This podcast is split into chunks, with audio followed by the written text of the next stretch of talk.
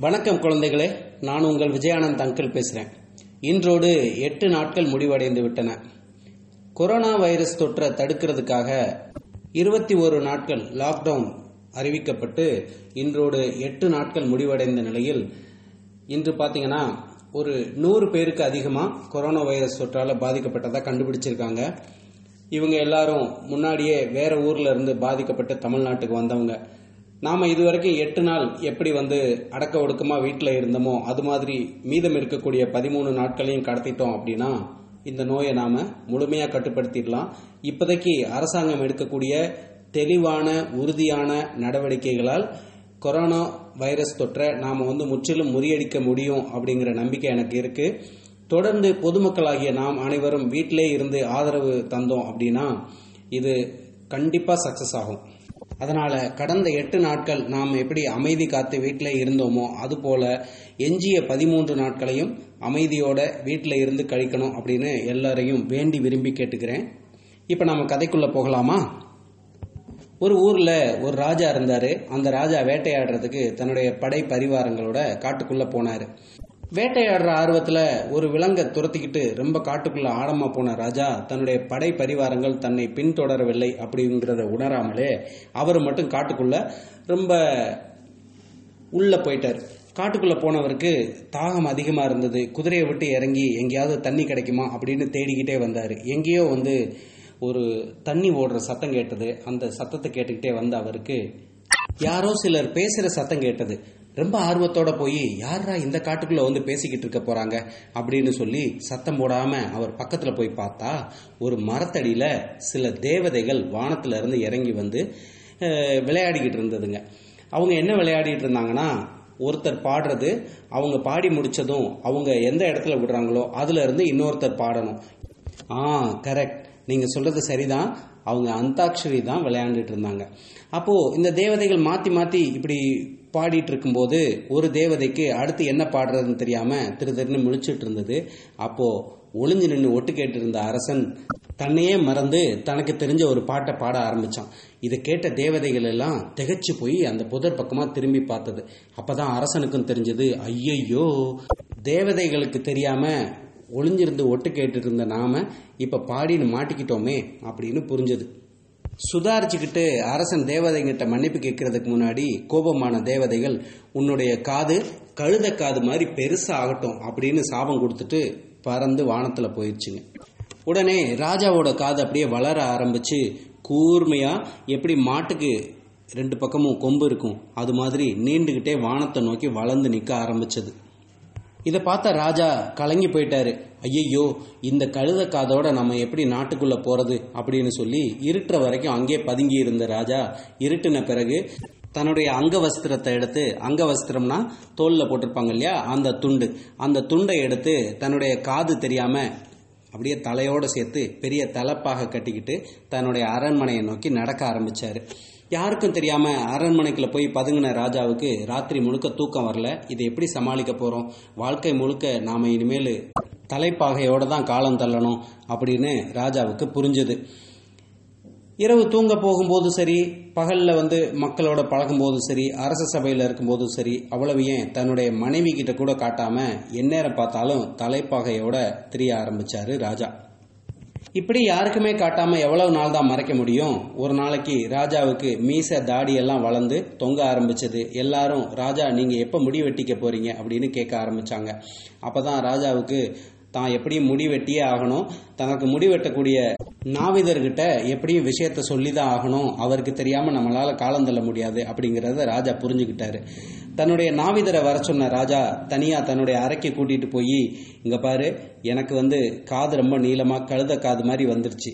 இதை யாருக்கிட்டையும் வெளியில போய் சொல்லக்கூடாது. சொன்னனா உன்னுடைய உயிர் உனக்கிட்ட இருக்காது. அதை முதல்ல புரிஞ்சுக்கோ அப்படின்னு சொல்லிட்டு தன்னுடைய தலைப்பாகையை கலட்டி தன்னுடைய காதை நாவிதனுக்கு காட்டினாரு. நாவிதனுக்கு பார்த்த உடனே சிரிப்பை அடக்க முடியல.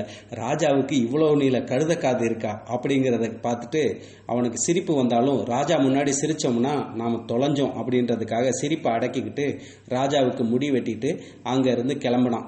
அப்பையும் ராஜா சொன்னாரு வெளியில யாருக்கிட்டையாவது போய் எனக்கு கழுத காதுன்னு சொன்ன உன் உயிர் உன் உடம்புல இருக்காது பார்த்துக்கோ அப்படின்னு சொல்லி அனுப்பிச்சார். அந்த நாவிதன் சிரிப்பை அடக்க முடியாமல் அடக்கிக்கிட்டு அரண்மனையை விட்டு வெளியில் வந்தான். அவன் ஏன் சிரிச்சுக்கிட்டே போகிறான் அப்படின்னு காவல்காரர்களும் குழம்பி போய் நின்னாங்க. நேராக தன்னுடைய வீட்டுக்கு போன நாவிதர் யாருக்கிட்டையாவது இதை சொல்லியே ஆகணுமே அப்படின்னு சொல்லிட்டு தன்னுடைய மனைவி கிட்ட சொல்ல போனான் அப்பதான் தன்னுடைய மனைவி அக்கம் பக்கத்தில் எல்லாம் சொல்லி தெரு முழுக்க கலக்கி விட்டுருவா. நாளைக்கு ஊர் முழுக்க தெரிஞ்சிடும் ராஜா தன்னை எப்படியும் உயிர் எடுத்துடுவார் அப்படின்னு தெரிஞ்சுக்கிட்டு மனைவி கிட்ட சொல்லாமல் மறைச்சிட்டான். அன்னைக்கு அவனுக்கு சாப்பிட முடியல தூங்க முடியலை ரொம்ப கஷ்டப்பட்டான். யாருக்கிட்டையாவது இந்த ரகசியத்தை சொல்லியே ஆகணும். அப்பதான் தன்னால் தூங்க முடியும் அப்படின்னு நினச்சிக்கிட்டே படுத்த அந்த நாவிதனுக்கு தூக்கமே வரலை. மண்டை குழம்பி போய் அப்படியே வீங்கி வெடிக்கிற மாதிரி ஆயிடுச்சு. ஐயையோ யாருக்கிட்டையாவது சொல்லலைன்னா மண்டை வெடிச்சிரும் போல் இருக்கு அப்படின்னு சொல்லி அந்த நாவிதன் வீட்டை விட்டு மெதுவாக கிளம்பி வந்தான். நேரம் அங்கிருந்து கிளம்பி பக்கத்துல இருந்த காட்டுக்கு போன அந்த நாவிதன் ஒரு மரத்தடியில போய் நின்றுக்கிட்டு அந்த மரத்தோட பேச ஆரம்பிச்சான். யாருக்கிட்டையாவது சொல்லலைன்னா அவனுக்கு தலையை வெடிச்சிரும் போல இருந்தது இல்லையா? அதனால அந்த மரத்துக்கிட்ட அதை சொல்லி சொல்லி சிரிக்க ஆரம்பிச்சான். உனக்கு தெரியுமா எங்க ராஜாவுக்கு கழுதக்காது உனக்கு தெரியுமா எங்க ராஜாவுக்கு கழுதக்காது ராஜாவுக்கு கழுதக்காது ராஜாவுக்கு கழுதக்காது அப்படின்னு சத்தம் போட்டு சிரிச்சுக்கிட்டே கை தட்டிக்கிட்டே அந்த மரத்தை சுத்தி சுத்தி வந்தான். கொஞ்ச நேரம் அங்கேயே உட்காந்து அந்த மரத்துக்கிட்ட இப்படி திரும்ப திரும்ப சொல்லிக்கிட்டு இருந்ததுல அவனுக்கு கொஞ்சம் மனசு பாரம் குறைஞ்சது தலை வெடிக்கிற மாதிரி இருந்ததும் நின்று போச்சு. அதுக்கு பிறகு நிம்மதியாக தன்னுடைய வீட்டுக்கு வந்து படுத்து தூங்க ஆரம்பிச்சிட்டான். மறுநாள்ல இருந்து அந்த நாவிதன் மனசுல எந்தவித பாரமும் இல்லாம தன்னுடைய வேலையை பார்க்க ஆரம்பிச்சான். இதோட பிரச்சனை முடிஞ்சதுன்னு நினைச்சிங்களா? அதுதான் இல்லை.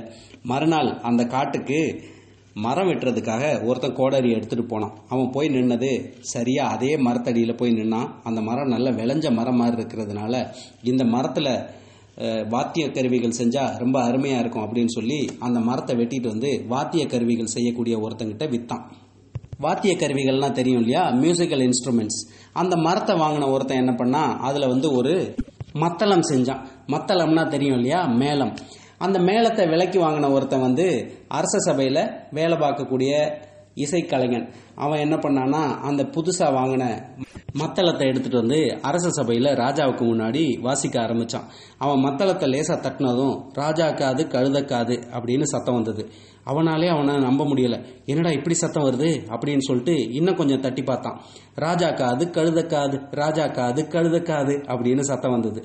இதை கேட்டு அரச சபையில இருந்த எல்லாரும் மிரண்டு போய் அங்க திரும்பி பார்க்க ஆரம்பிச்சாங்க. அப்பதான் ராஜாவுக்கும் புரிஞ்சது அந்த மத்தளத்துல இருந்து ராஜா காது கழுத காது ராஜா காது கழுதக்காதுன்னு சத்தம் வந்தது. ராஜா திரும்பி தன்னை பார்க்கறாரு நம்ம மத்தளத்துல இருந்து இந்த மாதிரி சத்தம் வருது அப்படின்னு என்ன பண்ணுறதுன்னு தெரியாமல் குழம்பி போன அந்த இசைக்கலைஞன் இன்னும் வேகமாக அந்த மத்தளத்தை அடிக்க ஆரம்பித்தான் அப்போ அந்த மத்தளத்துலேருந்து ராஜா காது கழுத காது ராஜா காது கழுத காது ராஜா காது கழுத காதுன்னு பெரிய அளவில் சத்தம் கேட்க ஆரம்பிச்சிருச்சு. இப்போ அரச சபை மட்டும் இல்லை அந்த அரண்மனை முழுக்கவே இந்த சத்தம் கேட்க ஆரம்பிச்சது. இதை கேட்ட உடனே எல்லாரும் தங்களை எறியாமல் சிரிக்க ஆரம்பிச்சிட்டாங்க. ராஜாவுக்கு கோபம்னா கோபம் அப்படி ஒரு கோபம். தனக்கு கழுத காதுங்கிறது நாவிதனை தவிர வேற யாருக்கும் தெரியாது. அவ்வளவு ஏன்? தன்னுடைய மனைவியான அரசிக்கே தெரியாது. இது எப்படி நடந்தது அப்படின்னு சொல்லி நாவிதனை வரவழைச்சு கோபமா கத்துனாரு. அப்பதான் நாவிதன் சொன்னான் மகாராஜா என்னை நம்புங்க. நான் யாருகிட்டையும் எதுவும் சொல்லல. ஆனா இதை யாருகிட்டையும் சொல்லாம இருந்தா என் தலையே வெடிச்சிடும் போல இருந்ததுனால ஒரு நாள் ராத்திரி காட்டுக்கு போய் ஒரு மரத்துக்கிட்ட மட்டும் சொல்லிட்டு வந்தேன் அப்படின்னு சொல்லி உண்மையை போட்டு உடைச்சான். ராஜாவுக்கு அப்பதான் என்ன நடந்திருக்கும் அப்படின்னு விளங்க ஆரம்பிச்சது. அதுக்கு பிறகு ராஜா தலைப்பாகையை கழட்டிட்டு தன்னுடைய கழுத காதோடையே நடமாட ஆரம்பிச்சிட்டாரு. ஊருக்கே தெரிஞ்சு போச்சு. அதுக்கு பிறகு அதை மறைச்சு ஒரு பிரயோஜனமும் இல்லை அப்படின்றதுனால தன்னுடைய கழுத காதோட பகிரங்கமா ராஜா நடமாட ஆரம்பிச்சிட்டாரு. ராஜாவை பார்த்து ஆரம்பத்துல சிரிச்ச மக்கள் போக போக தங்களுடைய ராஜாவை பார்த்து பரிதாபப்பட ஆரம்பிச்சாங்க. அதுக்கு பிறகு யாரும் ராஜாவை பார்த்து சிரிக்கல. இருந்தாலும் இந்த கதையை கேட்டு நீங்க சிரிச்சிருப்பீங்கன்னு நான் நம்புறேன். உங்களுக்கு பிடிச்சிருந்தா உங்களுடைய நண்பர்களோட பகிர்ந்துக்கோங்க. உங்களுடைய நண்பர்களும் இது போன்ற பல கதைகளை கேட்கணும் அப்படின்னு விருப்பப்பட்டாங்க அப்படின்னா நம்முடைய தமிழ் ஸ்டோரிஸ் ஃபார் கிட்ஸ் அப்படிங்கிற சேனலில் நூற்றுக்கணக்கான கதைகள் இருக்கு. அது எல்லாத்தையும் எப்படி கேட்கறது அப்படின்னா பிளே ஸ்டோரில் போய் Podbean P O D B E A N அல்லது Castbox C A S T B O X இந்த இரண்டு ஆப்பில் ஏதோ ஒரு ஆப்பை டவுன்லோட் செஞ்சு அதுலேருந்து தமிழ் ஸ்டோரிஸ் ஃபார் கிட்ஸ் அப்படிங்கிற நம்மளுடைய சேனலை தேடி எடுத்து ஃபாலோ அல்லது சப்ஸ்கிரைப் பண்ணா அவங்களாலையும் தொடர்ந்து இந்த கதைகள் கேட்க முடியும் அப்படிங்கிற தகவலை அவங்களுக்கு சொல்லுங்க. நன்றி வணக்கம்.